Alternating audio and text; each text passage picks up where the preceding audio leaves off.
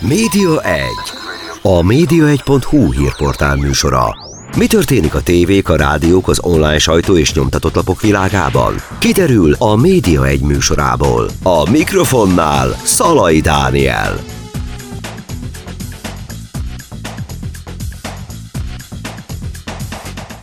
Köszöntöm Önöket, ez itt a Média egy című műsor, a mikrofonnál Szalai Dániel, és itt van velem két vendégem, Salamon András filmrendező, a Lumière filmiskola vezetője. Szia! Szia! Köszöntöm a hallgatókat is. És uh, itt van velem Rajna Gábor, a Saul fia producere, egyébként pedig az Astra Filmland filmstúdió projektmenedzsere. Remélem jól mondtam. Szia, igen, Gábor. Igen, sziasztok, sziasztok. Ugye a hír úgy szól, hogy rendkívüli mértékben felpörgött a magyar filmgyártás, ugyanakkor ez a lendület megtörhet azon, hogy nagyon jelentős szakember hiány alakult ki, tehát a szakemberek kínálata véges, és nem tudja kiszolgálni ezeket a növekvő igényeket. Mekkora növekedés volt a filmiparban, mekkora ez a boom egyáltalán? Most azt kell tudni, hogy 2019 környékén elindult a világban egy óriási, ezt a szakma is úgy nevezi, hogy streaming háború, uh-huh. ami azt jelenti, hogy egyre több ilyen streaming csatorna kapcsolódott be a tartalomgyártásba. Ugye mi is találkoztunk ezzel Magyarországon, hogy megjelent a Netflix, az HBO már korábban, de egyre erősebben, és egyébként pedig a világban számos más csatorna is megjelent a streaming szolgáltatással.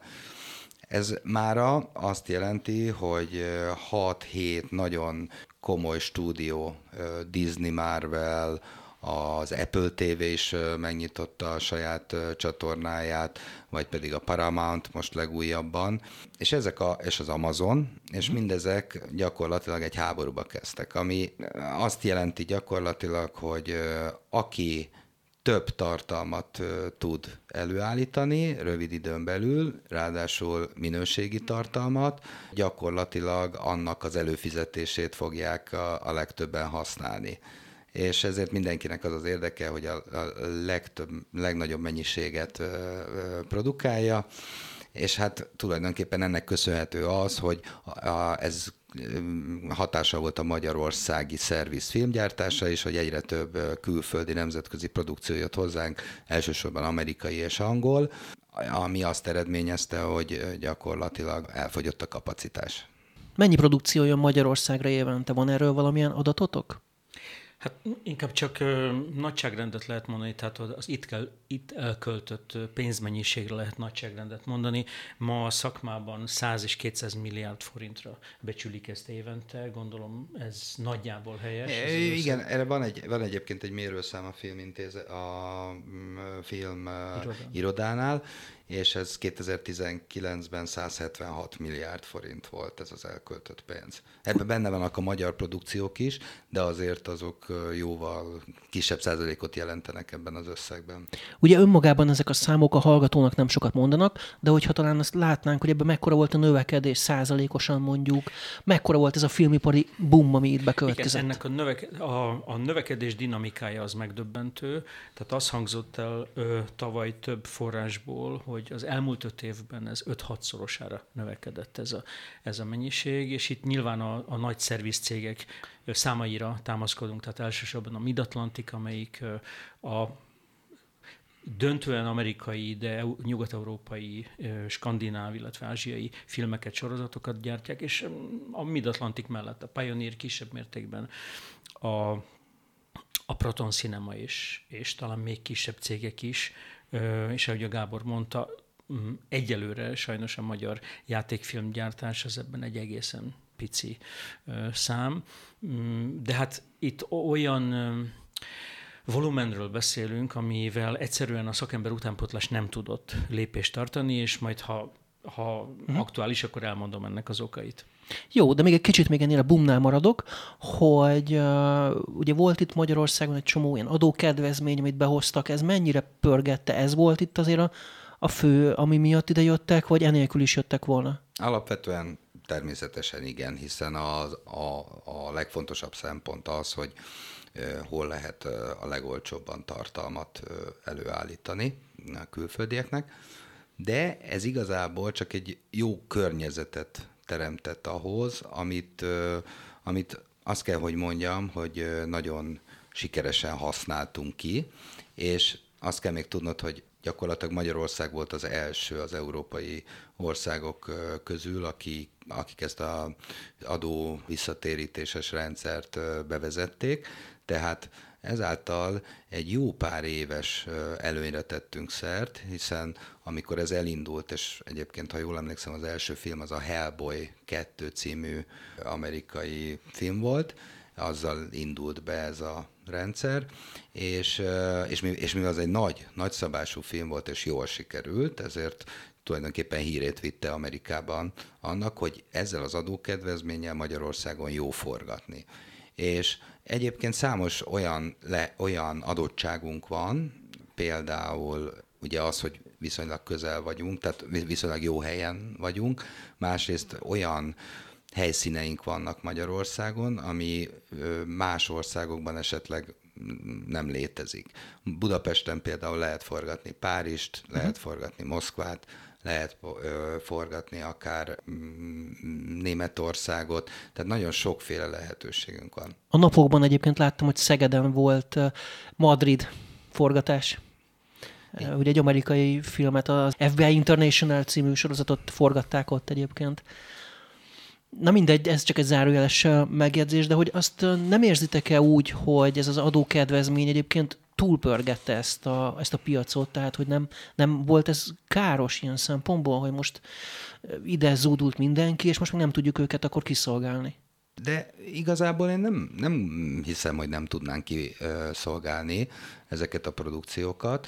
Sokkal inkább azt gondolom, és végülis mindannyian ezen dolgozunk, hogy ez a megnövekedett igényhez képest az fog gyakorlatilag még nagyobbá, még nagyobbra nőni, vagy az az ország, abban az országban lehet majd még többet forgatni, akik erre már most elkezdenek felkészülni. Tehát igazából megoldhatóak ezek a forgatások Magyarországon, bőségesen van még lehetőség, csak mindenféle kapacitásban és szakemberekben is nagyon gyorsan tehát pontosabban folytatnunk kell azt a képzést és azt a kapacitásbővítést, amit elkezdtünk, és hát egy, talán egy nagyobb fordulatszámra kell ö, kapcsolnunk, ez a feladatunk. Egyébként filmrendezőként ezt hogy éled meg, András? Tehát, hogy állandóan jönnek hozzád a megkeresések, hogy hú, hogy lehet ezt kiszolgálni?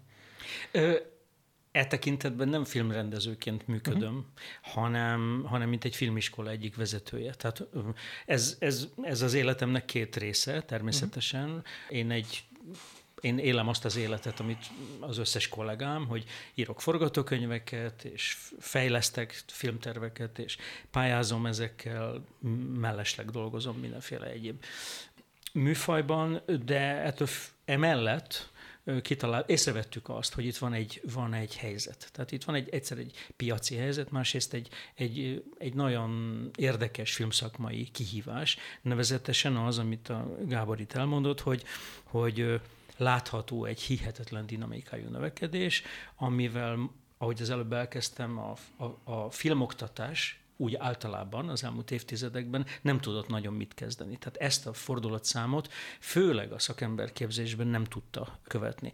Ennek mi a legfontosabb oka az, hogy a filmoktatás legfontosabb intézményei Melyek ezek egyébként a hát színművészeti? Nyilván a, nyilván a színművészeti főiskolaból lett színművészeti egyetem, mm, és sokkal kisebb mértékben mondjuk a, az ELTE, vagy a mit mondhatnénk még legújabban a Metropolitan Egyetem, vagy azok a kis magániskolák, amelyek el, szintén felfigyeltek arra, hogy hát tulajdonképpen a film és azon belül különböző mesterségek azok taníthatóak. Igen ám, de ezek mind leginkább az alkotói képzésre fókuszáltak. Tehát, hogy legyen még több rendező, operatőr, forgatókönyvíró, netán producer, de ez nem válasz, vagy pontosabban ez nem elég jó, nem elég pontos válasz arra a problémára, vagy arra a felvetésre, hogy itt özönlenének még további mértékben az amerikai filmek, sorozatok. Na most ezt viszont már célzottan úgy kell megoldani, hogy az ember először is felméri a terepet, felméri a piacot. Mik azok a vonzó, mik azok a, a faktorok, mik azok a tényezők, amik az amerikai film, ö, filmproducereket meggyőzik arról, hogy ezeket a nagy költségvetésű filmeket ide hozzák. Itt alapvetően három-négy legfontosabb szempont van. Az egyik nyilván a tax rebate, tehát az adó kedvezmény, ami most 30 százalék, ami azért egy óriási, tehát 5-10 20-50 millió dolláros filmeknél ez egy óriási mennyiségű pénz. A másik, amit Gábor mondott, hogy Budapest egy vonzó hely, ez egy kellemes, itt jó lenni, és ez egy film, öt, több hónapig tartó filmforgatás esetében egy nagyon-nagyon fontos szempont. És a harmadik, leges-leges legfontosabb, a fontosabb között, hogy a magyar filmszakemberek reputációja, nemzetközi renoméja uh-huh. kitűnő. Ezt talán Így van. mondhatjuk. Nagyon fontos dolog, amit tisztába kell tenni, mert, mert úgy érzem, hogy egy laikus számára ez nem, nem természetes, hogy tulajdonképpen két dologról beszélünk. Az egyik az a magyar filmgyártás, és ugye András is mondta, hogy egyelőre ez a kisebb költés ebben a rendszerben, ez mindig ez mindig uh-huh. kisebb költés lesz, és nem is indokolt, hogy százmilliárdokat költsünk magyar filmekre tehát van a magyar filmművészet, és, és van ez az amerikaiak és külföldi produkcióknak a hívják bérmunkának, szerviznek, uh-huh. van ez a része a filmgyártásnak, amit meg úgy kell elképzelni gyakorlatilag, mint mondjuk egy autógyárat, aminek nagyon sok beszállítója van, különböző a beszállítók, alkatrészszállítók és minden egyéb. Ez egy iparág. És ez az iparág, ez tulajdonképpen nekünk magyaroknak arról szól, hogy egy külföldi stábot, egy külföldi filmet maximálisan és maximális minőségben kiszolgáljuk. Ez a kettő persze természetesen kölcsönhatásban van egymással, hiszen mindaz, amit elsajátítunk tudást az amerikai szervizfilmek kapcsán, például azt felhasználjuk a magyar filmekben. A magyar oktatásban, nevelkedett, kiemelkedő például operatőreinket, viszont a nemzetközi film, mondjuk példának, a nemzetközi filmek is elkezdik alkalmazni és használni. Tehát állandó a kölcsönhatás, de két szerintem különálló dologról kell itt beszélnünk. Tehát a, a, ez, a, ez, az, ez a rész, az a, a, a bérmunka, az egy, az, az, az egy iparág. Uh-huh. Mennyi szakemberre lenne szükség Mondok alapszámokat, amiket mi látunk. Ugye nincsenek exakt számok, és ez nem, amikor a filmipar helyzetéről, növekedéséről beszélünk, és szeretnénk számokat mondani, mert szívesen mondanánk számokat, akkor picit nehéz helyzetben vagyunk, mert többféle kimutatás létezik, statisztikák, szóval egy kicsit úgy tapogatunk most, de a nagyságrendeket azt érezzük. Mondjuk a Lumière filmiskola, uh-huh. még mindössze három éves. Ez egy magániskola igen, egyébként? Igen, igen, ezt hárman hoztuk létre, Ince Ágnessel, Jávor Tamással, három magánszemély létrehozott egy iskolát. Azért, mert ebből kettő évtizedeket töltött a magyar film szakmában, filmiparban, és láttuk, hogy van ez a helyzet, és éreztük, hogy itt valamit kell csinálni. Egy nagyon végig gondolt koncepció alapján összeraktunk egy iskolai, egy, egy isko, összeraktunk egy iskolát, amelynek, tehát mondom, az a célja, hogy szoros kapcsolatban a Gábor által is említett szervizcégekkel, produkciós irodákkal, minél inkább, minél direktebb módon, minél rövidebb idő alatt tudjon reagálni a filmipar által megfogalmazott szakember igényre. Ilyen egyszerű. Tehát a segédoperatőrtől, az asszisztensig, a skriptertől a világosítóig, és még kb. 15 szakmában. Mennyi idő alatt lehetek én mondjuk rendező, vagy ez operatőr? Ez, itt ez nagyon-nagyon fontos, itt tehát tegyünk egy különbséget. Ez, ezek a, ezek a, ez a területe a filmiparnak, vagy a filmgyártásnak, tehát a szervizmunka, amikor a magyar filmipar megpróbálja nemzetközi szinten kiszolgálni egy amerikai film igényeit, ott döntően és tipikusan nem rendezőre és operatőre van szükség, Aha. meg nem forgatókönyvíróra. Uh-huh. Ezeket a képzéseinket, tehát ezeket az alkotói képzéseinket, amelyekből most pont egy nagyon új modellt indítunk el, egy koordinált képzés nevű szak, tulajdonképpen ahol hat szakma dolgozik együtt, alkotók és filmszínészek. Ez egy nagyon érdekes képzés, de most nem erről beszélünk, hanem arról, hogy mi arra figyelünk, hogy hány segédoperatőr, hány világosító, hány skripter, hány asszisztens, produkciós asszisztens, grippes hiányzik pillanatnyilag a terepről ahhoz, hogy ezek a produkciók a, a maximális színvonalon legyenek kiszolgálva. Azonban nem csak erről van szó, hanem arról is van szó, hogy itt egy nagyon fontos, és hát itt nyilván a Gábor erről, mint a Vision Team egyik tulajdonosa sokat tud beszélni, hogy, hogy szakember, helyszín és technika kell a filmekhez. Na most az is nagyon fontos feltétel, uh-huh az adó visszatérítés mellett, hogy itt elérhetőek legyenek a nemzetközi sztenderdekkel egy egyenlő, ekvivalens minőségű és mennyiségű technika. Igen, ezt hagy egészítsem ki egy nagyon friss történettel, hogy a múlt héten Olaszországban jártam egy munka kapcsán, mert én egy eszközkölcsönző cégben is részben tulajdonos vagyok, uh-huh. és, ki, és Például fejlesztettünk egy úgynevezett pókkamerát, amit úgy kell elképzelni, hogy négy ponton a levegőben ki van rögzítve, és gyakorlatilag, mint egy pók, föl alá járkál minden irányba, uh-huh. és tud közvetíteni. És ezzel a saját fejlesztésünkkel, ilyen létezik, de amit mi fejlesztettünk, az, az többet tud, mint a létező technológiák és ezzel megnyertünk egy munkát a Veronai arénában, méghozzá egy ráj televíziós közvetítést, ezt kellett nekem ott menedzselnem, meg, meg levezényelnem, és nagyon érdekes, hogy sok emberrel beszéltem, és az a helyzet, amit álmomba se gondoltam volna, hogy szerintem egy bő öt éves lemaradásban vannak az olasz kollégák, például ami a technológiákat illeti. Tehát, hogy azáltal, hogy mi most már gyakorlatilag összefortunk az amerikai filmekkel, és az amerikai igényekkel, és a, az amerikai kollégákkal, gyakorlatilag nálunk a például a technikai eszközöknek a színvonala vagy a fejlettsége, az öt évvel előrébb jár, mint Olaszországban, a Cinecittà országában. Hm. És ez nekem egy akkora élmény volt, pozitív élmény természetesen, mert azt nem gondoltam volna, hogy egyszer én mesélek az olasz, olasz kollégáknak, hogy milyen újdonságok fognak érkezni majd, de mi ezeket mindig az első pillanatban ezekről értesülünk, és igényként jelentkezik nálunk, ezáltal elővisz, előrébb viszi a magyarországi színvonalnak a, az emelését és ez egy nagyon érdekes dolog. Uh-huh. Most még visszaugranék egy pillanatra erre a képzés dologra, hogy, hogy akkor körülbelül mennyi idő alatt lehet egy ilyet végigcsinálni? Tehát, hogyha Mi? most valaki úgy dönt, hogy ő belevág, mennyi idő neki, mire őt a végén kibocsátjátok egy oklevéllel, és egyáltalán mekkora a jelentkezés, mert gondolom az is egy uh-huh. fontos szempont, hogy oké, okay, hogy nálatok van mondjuk X kapacitás, de hogy ezt be lehet-e utána tölteni annyi emberrel? Igen, igen. Szóval Mm, azt kezdtem el mondani, hogy három éve működik az iskola, és úgy végig gondoltam, hogy durván 300 ember, 300-350 ember végzett nálunk ezeken a, ezeken a szakokon. Ezeknek a kétharmad része ma a filmiparban dolgozik, különböző területeken.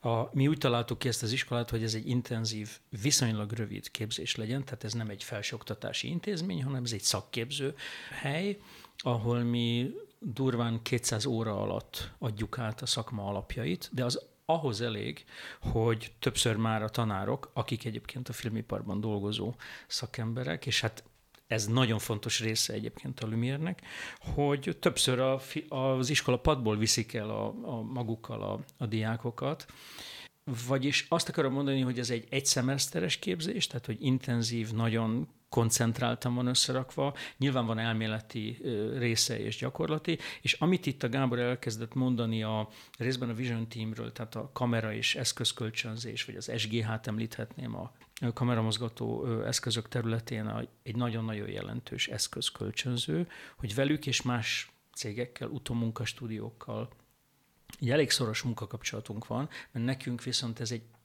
alapkérdés, hogy a diákjaink a, a, a világszínvonalú technikát tanulják meg, hiszen azon fognak dolgozni. Uh-huh. Tehát itt az nem megoldás, hogy itt szöggel kalapáccsal megtanulunk filmet csinálni. Az nagyon fontos része egyébként a, a filmkészítésnek, de itt, itt, itt egy teljesen más célok vannak. Ez egy olyan... Gyakorlati orientált gondolom. Egyrészt, másrészt pedig, hogy azt a színvonalat kell megcéloznunk, ami aztán piacképessé válhat. És ehhez nagyon fontos ez a szimbiózis, hogy konkrétan, tehát amikor egy segédoperatőr, egy fókuszpuller diák nálunk gyakorlati órára megy, az a Vision Teamben veszi tulajdonképpen, a, vagy kapja a gyakorlati órákat. Na most ez úgy, bocs, csak még egy mondatot, hogy ez úgy függ össze minden mindennel, hogy az itt készülő filmek azok azok tulajdonképpen egy kultúrát is, egy nagyon-nagyon magas szintű technikai kultúrát, meg filmgyártási kultúrát hoznak ide, vagyis azok a gyakornokok, akik a leg, hogy is mondjam, a belépő szinten kapcsolódnak egy, egy mondjuk egy nagy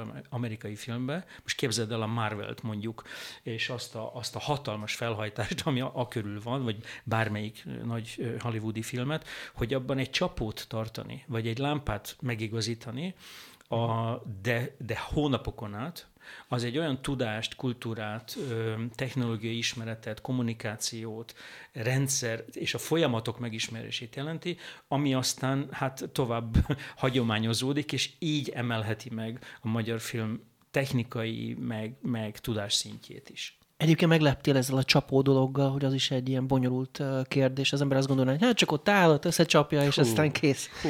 Hát igen, de ha megnézzük azt, hogy miért igen. tartja ott azt a csapót, akkor kezdődnek a bonyodalmak, mert ugye hát onnantól derül ki az, hogyha mondjuk rosszul csapott, hogyha uh-huh. rossz számot írt föl, abból óriási Aha. problémák lehetnek a későbbiekben az utómunka Aha. során. Igen, talán érdekes lehet a hallgatóknak, hogy ugye mindenki látott olyat, hogy, hogy valaki tart egy csapót, és akkor úgy lecsapja. De amikor egy 6-8 kamerás felvételben kell két embernek csapót tartania négy felé, uh-huh. és azoknak a számoknak a scripter utasításai szerint kell egyezniük, majd aztán bekerül ez az egész a vágóasszisztens kezébe, a file rendszerbe, a, a, a könyvtárakba, és majd aztán a, a folyamat végén az utómunkakoordinátor és a vágó megkapja, na akkor egy picit felértékelődik Igen. ennek a tudásnak a jelentősége. Én már a telefonomon sem igazodom ki a képek között. Na és akkor a hallgatókat mennyire könnyű megtalálni, mert azt még nem mondtad ö, el, hogy... Ö, hogy, hogy... Szerencsére nálunk a, ezeken a szakokon ö, ö, szép számmal jelentkeznek, van, ahol nagyon magas a túljelentkezés, van olyan szakunk, ahol az NFI, tehát a Nemzeti Filmintézet támogatását élvezhetjük pályázati sikereink jó voltából, és ott meg nagyon, tehát ilyen hatszoros a túljelentkezés, mert ott sikerül a emiatt a támogatás miatt leszorítani a tandíjat. Egyébként ezek szerintem mindenki számára elérhető képzések, és ami a nagyon fontos része, és hát a, a, mondom, így raktuk össze a sulit, hogy hogy a tandíjat az ügyes, szorgalmas, rátermett, tehetséges diákok, azok hát durván a szakmában olyan két-három hónap alatt keresik uh-huh. vissza. Tehát erre nagyon-nagyon igaz. Azt gondolom, hogy az egész filmipar iszonyatosan pontosan illik az a mondás, hogy a legjobb befektetés a tanulás. Tehát a tanulás a jövőd tekintve a legjobb befektetés. Szerintem ez nem egy szlogen, hanem nem. ez egy napi tapasztalat nálunk. Így van. De hogyha ekkora nagy a túljelentkezés bizonyos képzéseken, akkor ott nem lehet növelni a, az oktatói kapacitást? Na hát innen jön. Vagy már a, oktató a, sincs náluk a hát piacon? Én itt most tovább passzolom, a, mert a Filmland gondolat, vagy koncepció szerintem ebbe uh-huh. az irányba mutat. Igen, tehát ö, oktató igazából nincsen, pont nehéz találni oktatót, hiszen az oktatók is gyakorlatilag többségükben a, aktívan részt vesznek a filmgyártásban, és mivel hiány van, uh-huh. ezért mindenki dolgozik. Le van Tehát, mindenki kötve. Uh-huh. Le van mindenki kötve forgó produkciókban, és ezért nagyon nehéz ezeket a mondjuk egy fővilágosítót felkérni tanárnak, mert, mert munkája van. És helyszínek azok vannak? Tehát a stúdiók, ugye most épül egy csomó, vagy lesz Astra, meg, meg fotó, no, igen, meg tehát, nem tudom, erről beszélünk akkor egy kicsit. célzott az előbb, az tulajdonképpen arról szól, hogy a, amikor ez az Astra Filmland ötlet megszületett, akkor abban volt egy olyan gondolat, ami az eddigi filmstúdiókkal, magyarországi filmstúdiókkal szemben egy picit, picit másképp képzeli el ezt a területet, és azért is hívjuk ezen a Astra Filmlandnek, tehát azért használjuk ezt a fantázia nevet, mert próbáljuk azt kifejezni, ez egy olyan ökoszisztéma, egy olyan típusú dolog, ahol ne csak műtermeket képzelj el, és raktárakat, meg mondjuk irodákat a mm, stáboknak, az amerikai vagy a külföldi produkcióknak, hanem úgy próbáld meg ezt elképzelni, mint egy kis, hát városnak nem nevezném, de falunak mindenképpen, egy olyan kis életközösség, ahol a filmgyártásnak az összes szükséges része megjelenik. És akkor képzeld el azt, hogy ott vannak az építészműhelyek, a kelléktárak, a jelmezraktárak, a sminkesek, stb. stb. Ha, és ezen kívül van még két tulajdonsága, az egyik az az, hogy mindenféle egyéb kiegészítő szolgáltatás is megtalálható benne, tehát minden, ami egy stábnak, vagy az ott dolgozóknak a szükségére szolgál, amibe bele kell értenem az éttermet, az étkezésüket, a boltot, a dohányboltot, az újságost, eset a, a fitness termet uh-huh. akár, vagy a rekreációs központot, és ezeknek mind-mind megvan a tervünkben a helye, a maga helye másrészt pedig olyan speciális kiegészítő dolgokat, amik csak mondjuk Londonban léteznek, vagy esetleg még Londonban sem, azért, hogy olyan különlegességek legyenek Budapesten, amik esetleg ide vonzanak még több filmet, vagy egy filmnek egy adott részletét, és ezáltal mondjuk úgy döntenek, hogy az egész filmet végül Magyarországon valósítják meg. És ebbe, ebbe az egész komplexumban tulajdonképpen igenis ott a közepén a helye iskoláknak is, azért, mert amiről beszéltünk, hogy ezek a képzések nem az iskola, részben vannak csak iskolapadokban, de egyébként pedig az éppen aktuális műhelyben vagy eszközraktárban. Tulajdonképpen ebben a, ezen a helyen minden megtalálható ahhoz, hogy a diákok egyik helyről a másikra akár vándoroljanak, amikor, amikor gyakorlati képzésen vesznek részt. És hogyha elkészülnek ezek a stúdiók, amikről most szó van, ugye többről is van szó, ezt majd ezért akkor tegyük egy kicsit tisztába, hogy pontosan hány stúdió épül, stb., akkor már jók leszünk, tehát akkor már elegendő lesz a kapacitás, technikai háttere és a tereket tekintve? Hát ugye legalább három keresztmetszeten, vagy, vagy, vagy csomóponton érdemes nézni azt, hogy a, hogy a magyarországi filmipar hova tud fejlődni, már mint az a része, tehát az a szegmens, amiről beszélünk, ami az összköltésnek durván a 80 a Itt, itt muszáj mindig hozzátenni zárójelben, picit a részemről szomorúan, de hát nyilván a Gábor is, mint a Saulfi egyik producere ezt, ezt, ezzel egyetérthet, hogy mi csak remélhetjük, hogy, hogy a magyar filmekre, tehát a magyar játékfilmekre, dokumentumfilmekre, kisfilmekre fordítható összege nem csökkenni, hanem legalább szinten maradni, uh-huh. vagy, vagy növekedni fog. De itt most, ami miatt a, a technikai beruházásokat és a képzéseket illeti, itt mi most tényleg a szervizmunkáról beszélünk. És az, ez a három keresztmetszet, vagy ez a három pont, tehát a stúdiókapacitás, a szakember állomány, de a nagyon magas szinten kiképzett szakemberek tömege minden, minden releváns területen, és, és az a reményünk, hogy az adó kedvezmény 30%-a megmarad, nem csökken, nem változik. Tegyük hozzá persze, hogy minden egyéb, ami körülveszi a Magyarországon történő, de egyébként ma már döntően nemzetközi filmipart, tehát a város vonzereje, a szállodák, tehát mindaz, ami mondjuk a turizmusra is a turizmussal kapcsolatos jellemző, hogy itt jól érezzék magukat azok az emberek, akik, akik ide jönnek és hónapokat töltenek itt, és ez több száz ember, nem? Úgy nagyságrendileg. Több száz. Vagy uh, mondjuk a filmesek. Tehát, hogy a, a stábok. Igen, tehát, igen. Ja, egy-egy produkcióban. Egy-egy produkcióban. Uh, persze, uh, inkább de hát, két, de hát, 200 igen, vagy azon hát fölüli külföldi vendégünk van. Igen, de hát az éves szinten összeadódna ez több ezer. több ezer. Ö, több ezer adott esetben. Tehát, hogy, hogy ilyen értelemben ez, egy, ez már nem független attól, hogy egy város teljesítő képessége, meg minősége, meg lehetőségei milyenek. Tehát, hogy ugye ez, ez, ez érthető. Tehát ez egy nagyon-nagyon komplex dolog, és, és nyilván abban bízunk, hogy ez mindenki számára értéket jelent.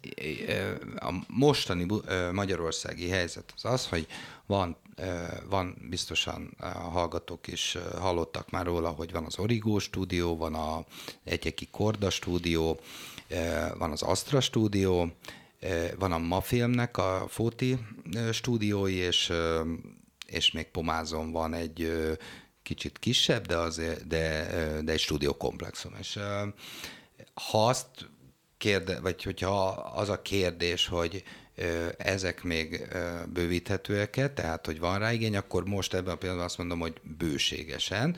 Ugye, amiről most tudunk, hogy folyamatban lévő építkezés beruházás, ez a Mafilmnek a Fóti ö, nagy műterem beruházása, és ott nagyon jogosan például a több műteremből bizonyos mennyiséget például kizárólag a magyar produkciókra fognak fenntartani, hogy, hogy azért legyen lehetőség a magyar filmgyártásra is, és csak egy részét fogják a szervizeknek átadni, vagy bérelhetővé tenni, és az Astra ugye a másik, amelyik az Astra Filmland, ami egy ilyen folyamatos fejlesztésben van. Tehát ez, ebben a pillanatban a, ezek abszolút indokoltak.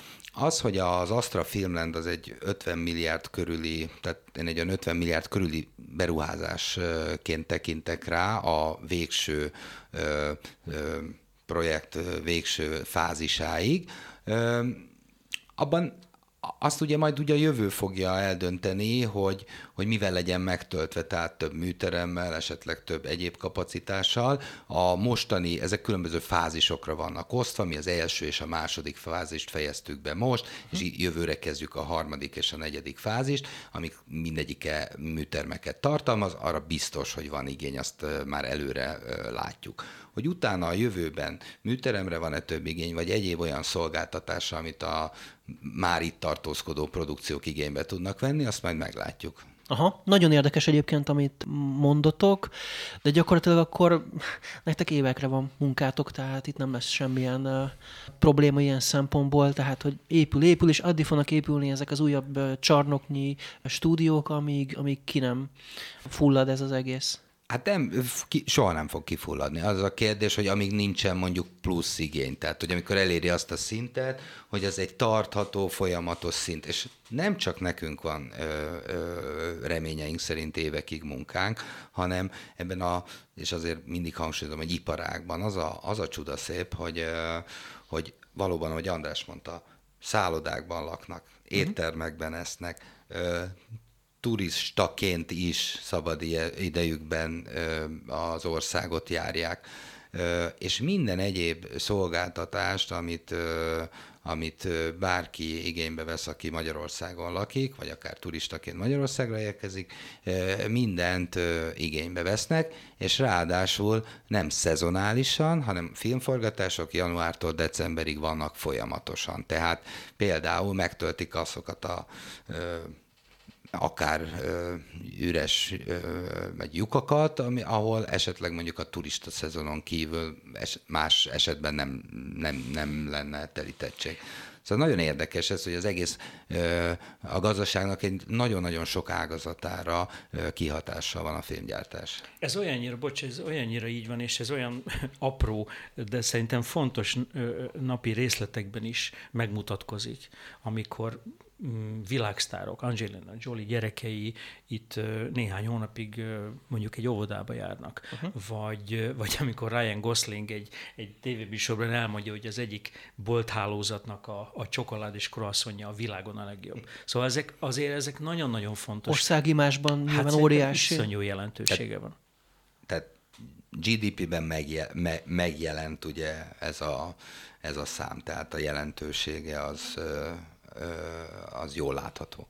Megjelenik országimásban, megjelenik turizmusban, megjelenik egy csomó más ágazatban, és ráadásul ugye tehát az országimázs és a, a, a, a, tulajdonképpen az ingyen marketing az országnak, uh-huh. mert, mert ezek a szerencsére jól érzik magukat, és gyakorlatilag állandóan rólunk nyilatkoznak, és rólunk mesélnek, és, és nagyon szépen beszélnek Magyarországról. Ami, ami még külön érdekessé teszi ezt az egészet, hogy, hogy nagyon sokáig, gondolom mindannyiunk számára, mielőtt még a, mielőtt valahogy a, a, a filmezés közelébe kerültünk, akkor ez valahogy úgy tűnik föl, gondolom a hallgatók között is sokan vannak, akik a filmezést, úgy általában és világszerte valami nagyon különös, megközelíthetetlen megközelíthetetlen világnak, vagy univerzumnak érzékelik. Tehát egy olyan területnek, hát ahol,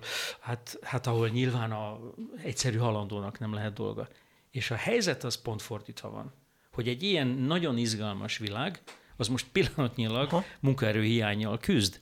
Tehát, hogy, hogy, hogy, hogy a filmipar úgy általában ma Magyarországon keresi az új arcokat, keresi az új szakembereket. Nyilvánvaló, hogy ezek között csak az ambiciózus, tehetséges, szorgalmas, rátermett embereket, akik ráadásul minimális szinten, vagy egy, egyre inkább beszélnek legalább angolul, ha több nyelven az egyáltalán nem probléma.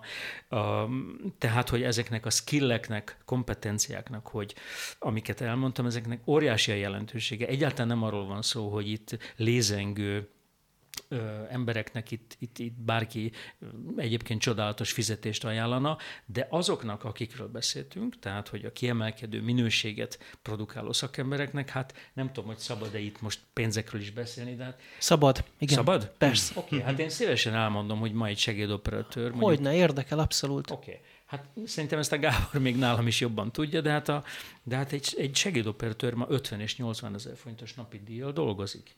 Napi. Ugye? Napi. Igen, jó, nyilván ezt nem szabad, azért csak hogy egy picit finomítsak a dolgon, hogy azért nem szabad 365 napban, vagy pedig jó, egy, úgy, úgy kezelni, mint egy állandó állást, de az az igazság, hogy amíg ennyire nagy a piacnak a felvevő képessége, azért az nagyon-nagyon sok napot garantál, és így valóban a keresetek azok az átlagkeresetet jóval meghaladják. Jó, hát óriási a felelősség, azért most maradjunk a segédoperatőrnél. Hát millió dollárok Aha. múlnak a, azon, hogy egy milliméterrel arrébb húzza -e az élességet, tehát, tehát ne tévedjünk, és nagyon-nagyon drága eszközökkel dolgozik. Uh-huh. Nagyon-nagyon komoly feltételei vannak annak, és tanulásnak, és gyakorlati időnek ahhoz, hogy valakit ö, világsztárok közelébe lehessen engedni mondjuk egy mikrofonnal, vagy egy, vagy, vagy egy csapóval, vagy egy, vagy egy lámpa elé tartott sejemmel. Tehát ezek, ez egy nagyon exkluzív világ, ez egy nagyon különös de ha, világ. De ha már így beszélgetünk, most eszembe jutott, mert nagyon érdekes dolgot mond András, hogy hogy a 80-as évek elején, ha jól, jól emlékszem, a Kopaszkutya című filmben még ugye ugyan televízió, de azért egy hasonló műfaj, ugye ott arról volt szó, hogy a, valamit elintézzen a Jóska, aki, aki nagyon elől van a tévében, és ő el tudja intézni, és hát akkor végül persze kiderül, hogy a Jóska azért van elől, mert hogy ő vezeti a, a világosító, vagy valamilyen teherautót, de hogy valóban ez a, ezek a televízió meg a filmezés, az egy olyan zárt világ volt, amiben nagyon nehéz, tehát egy, nagyon nehéz volt bekerülni, mert egy olyan különleges, de hát ez, há, megmondom, megmondom őszintén, hogy már nem az én korosztályom az, a, az az időszak, de amikor én elkezdtem, akkor is azért sok-sok protekció kellett ahhoz, hogy egyáltalán lóti-futiként elindulhasson az ember. És hogy ez hogy megváltozott, hogy most pedig mi próbálunk uh-huh. mindenféle Ti kanyörögni, hogy menjenek. fórumon uh-huh. hirdetni és reklámozni azt, hogy gyertek, gyertek, mert szükség van rá. Persze ez hozzátartozik, hogy igen, ez a, ez a, ez a kor, amikor tulajdonképpen ki előbb, ki később, de val- óhatatlan, hogy valamilyen kapcsolat, valaki oda telefonált, vagy ismert valakit, hogy ott van a filmgyár a Lumumba utcába, és menj oda, mert ott valami történik veled. Igen, de akkor ott elkezdődött az embernek egy, egy néhány éves folyamat, ami a ranglétra, ami a beletanulás, a, az, hogy, hogy átlásd a folyamatokat, hogy téged megismerjenek, hogy, hogy elterjedjen rólad, hogy te egy megbízható szakember vagy. Ma, amit mondjuk a Lumière Filmiskola tud nyújtani például, az az, hogy ezt az időt lerövidíti, és az, hogy egy, egy besétálsz egy ajtón, és hát nem véletlenül mondjuk mi, és ez nem egy szlogen, hanem szerencsére egy napi gyakorlat, hogy megérkeztél a filmiparba. Tehát, hogy bemész az egyik ajtón, és ha mindent megteszel az ügy érdekében, akkor a, a, a másik ajtón a dolog közepébe kerülsz. Aha, szóval, tehát hogy, nem kell kávét hordani még az elején, de, hanem de, egyből. De, de, de, kell, kell, kell. Ez egy nagyon, tehát az egy nagyon delikát dolog kávét hordani, szerintem, szerintem nem, tehát hogy lehet azt is jól és rosszul, és az igazán felemelő lehet. Egy, most ezt metaforaként használjuk, mert most tök mindegy, hogy én beülök a kocsiba, és gyorsan elmegyek valamit elintézni. Az, na, szóval a filmezésnek van azért egy ilyen, egy ilyen része, ami, ami miatt szenvedélyé válik, ami miatt ezrek, vagy világszerte százezrek kötődnek ide, hogy, hogy az azonnali sikerélmény lehetősége, tehát az a tapasztalat, hogy te megérted azt, hogy ezt a fejhallgatót a kellő pillanatban a kellő ember kezébe nyújtod át, az, e, azon egy egész film sorsa múlhat, és ezt naponta számtalanszor éled meg, ez nagyon-nagyon erősen megkülönbözteti ezt a területet minden mástól. Igen. Szerintem, a, nem? A, abszolút, de azért, a, igen, de, de a, belé, tehát, hogy a belépést azt most azt most nagyon könnyű belépni, Aha. de azért minden területen, igen, lótifutiként, gyakornokként, tréni, most divatos szóval, szóhasználattal tréniként, de el kell kezdened. Nem tudod azért gyorsabban megtanulni a szakma összes csinyát, binyát, végig kell követni ezt, viszont az, hogy elinduljál, és tényleg, ahogy András mondja, hogy hogy onnantól te bizonyítsál, az most egy nagyon egyszerű dolog. Hát igen, nyilván sokan vágynak arra, hogy Angelina Jolie kávéját vigyék mondjuk, vagy ők intézzék el a, nem tudom én, a tisztítóban a, a ruháját mondjuk. Hogy hát igen, és ez, elképzel, ez, ez majdnem elképzelhetetlen volt néhány évtizeddel ezelőtt. A, a külföldi bérmunkák megjelenése nem ma és nem tegnap kezdődött, hanem már 25 évvel ezelőtt is voltak itt nagy produkciók. Tehát mondjuk a 70-es években már itt megjelent a, most egy filmcímet kéne mondanom, Pelé főszereplésével John Huston rendezésében, mindegy. Mm. Szóval legalább 25 éves hagyománya, de talán több a hagyománya annak, hogy itt nagy amerikai produkciók, vagy angol filmek készülnek. Elég csak egyébként Fábri Zoltán által rendezett Pál fiúkra gondolni. Már akkor megjelent az a fajta igényszint, az, azok az elvárások, a, az akkor még számunkra eléggé ismeretlen és teljesen másfajta logisztikája, szervezése, akár a, a, az instrukcióknak és a, mondom, tehát a szervezésnek a, a, a, a meglehetősen más rendszere. Igen ám, csak aztán eltelt 25-30-40 év, és ma a magyar filmszakemberek ugyanazt a nyelvet használják, ugyanazt a, azt a hierarchiát, ugyanabban a hierarchiába kell beilleszkedniük, ugyanazokat az instrukciókat, parancsokat, kommunikációt használják, mintha egyébként Hollywoodban dolgoznának. És ennek a jelentősége óriási, mert ennek végső soron a magyar film látja hasznát, ugyanis ezek a szakemberek, tehát ez a szakember állomány, hogy ilyen csúnyán mondjam, ez lényegében azonos, vagy egy nagyon-nagyon nagy átfedésben van azzal a szakember állományjal, amelyik egyébként a magyar filmeket is kiszolgálja, amely, tehát érted, egy mikrofonos, uh-huh. egy, egy, egy bűnés, vagy egy dollis, ugye, az aztán mindazt, amit megtanult a nagy amerikai filmekben, azt használja, az Ameri- a, felajánlja azt a tudását a magyar filmekben. Igen. És ez, ez egy nagyon-nagyon szerencsés dolog. Sokféle korosztály hallgat bennünket, mindenféle korosztály becsatlakozhat még? Tehát fiatalok is, idősebbek is, mondjuk 50 a, felettieket is vártok? Mi, mi nem mondjuk, tehát a, a, az iskolában mi soha nem mondjuk, hogy, hogy lenne felső korhatár, azt mondjuk, hogy 18 év felett természetesen, de van annak egy észszerű rendje azért, ez, ez azért látszik, hogy körülbelül mi az az életkor, ahol ha mondjuk elkezdesz egy, egy új szakmát, akkor még van kifutása. Tehát beletanulsz, bele gyakorlod magad, és megismernek, és meg és meg, tehát hogy mondjam, ez egy, mégiscsak itt nagy számokról beszélünk, meg tömegekről, de ez tulajdonképpen egy, egy kis közösség mégis. A, film, a filmvilág az egy olyan univerzum mégiscsak, ahol az emberek személyesen ismerik egymást, és a személyes hitelük, tudásuk, megbízhatóságuk az óriási. Tehát az a kredit, hogy így mondjam. És ez nem csak az IMDB kredit, hogy igen, én dolgoztam benne, hanem az a fajta hitelesség, amit a neved, a, a, az általad elvégzett munkák megbízhatósága, meg minősége jelent. Ehhez idő kell, itt évekről van szó, és emiatt nyilvánvaló észszerű az, hogy noha abszolút jellemző például nálunk, nagyon nap mint nap látjuk, hogy egyetemet végzett, más szakmákban eredményt elért emberek egyszer csak úgy gondolnak, hogy ők ezt megpróbálják, és mi abszolút partnerek vagyunk ebben, és segítjük meg, bátorítjuk ezt, de hát mondjuk, nem tudom, 60 fölött ez picit már nyikorog. Hát és, tegyük hozzá, hogy mert annyi szépet mondtunk most már a filmezésről, hogy azért azt is tudni kell róla, hogy ez egy iszonyatosan kemény munka, Ráadásul, hogyha a forgatási időszakban azért hosszú-hosszú napokra lehet számítani, néha sok túlórával is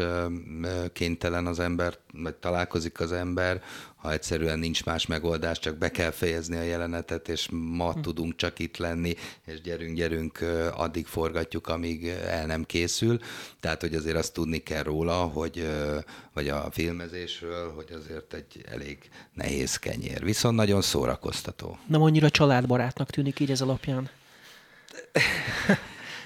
Hát, nem tudom, én, én nagyon boldog vagyok a családommal.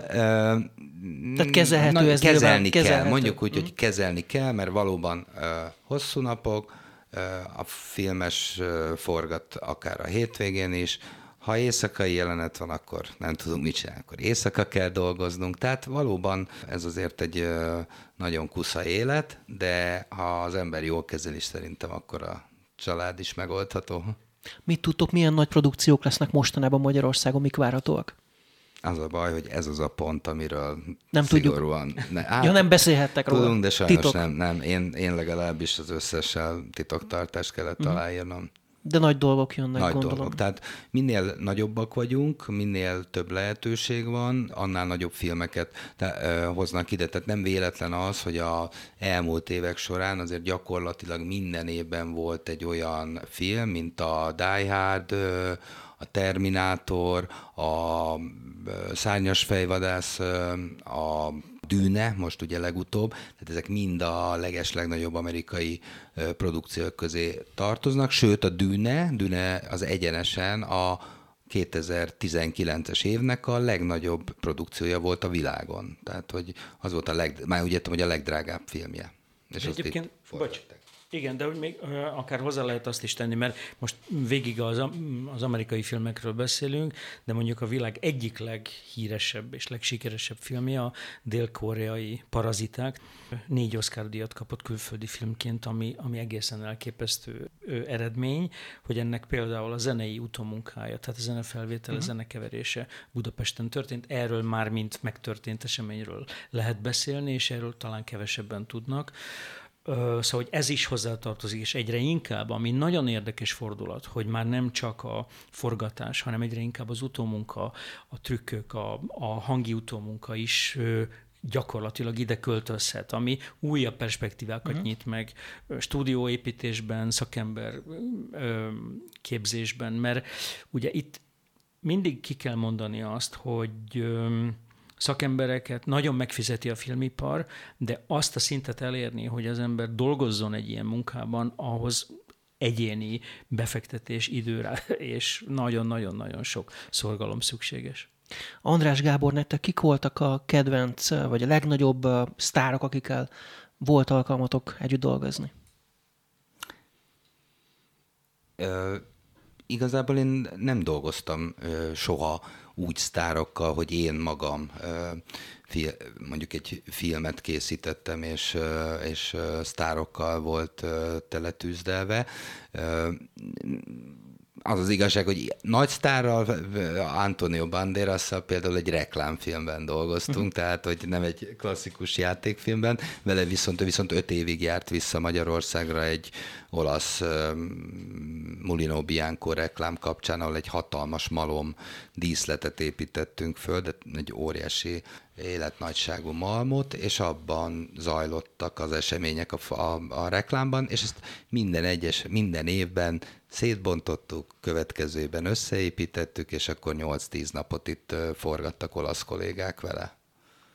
Nekem közvetett élményem volt, mert a, a, a Lumière filmiskola másik alapítója, Ince Ági, volt a vágója egy, egy magyar-olasz filmnek, a a Miss Arizona-nak, és ott Marcello Mastroiannival és Hanna Sigulával lehetett naponta találkozni, de hát ez, ez nem az én munkám volt, ez csak egy lehetőség volt, mert Sándor Pál a rendező tulajdonképpen így be, bevont minket, sokunkat ennek a filmnek a, a készítésébe, illetve hát, illetve hát sok, sok ilyen kis asszisztensi munkám miatt találkozhattam Udo Kirrel vagy Bruno Gánccal. Tehát, hogy ezek ugye ők nagy európai sztárok, nekem vagy nekünk sokat jelentenek. Igen, ezért ezek fontos és meghatározó élmények mindenképpen, vagy legutóbb talán még azt mondhatnám, hogy, hogy az egyik leghíresebb amerikai operatőr, Bob Yeoman közelébe lehettem, de akkor már mint, mint filmtanár, mert, mert elhívtam egy, egy beszélgetésre, és akkor így megismertem, vagy a, ott találkozhattam szintén a, a, a világ egyik legnevesebb első asszisztensével, akit szintén volt szerencsém az egyik filmes egyetemen vendégül látni, tehát hogy én nem mint, mint filmszakember, hanem inkább mint ilyen lóti-futi filmtanár találkoztam velük.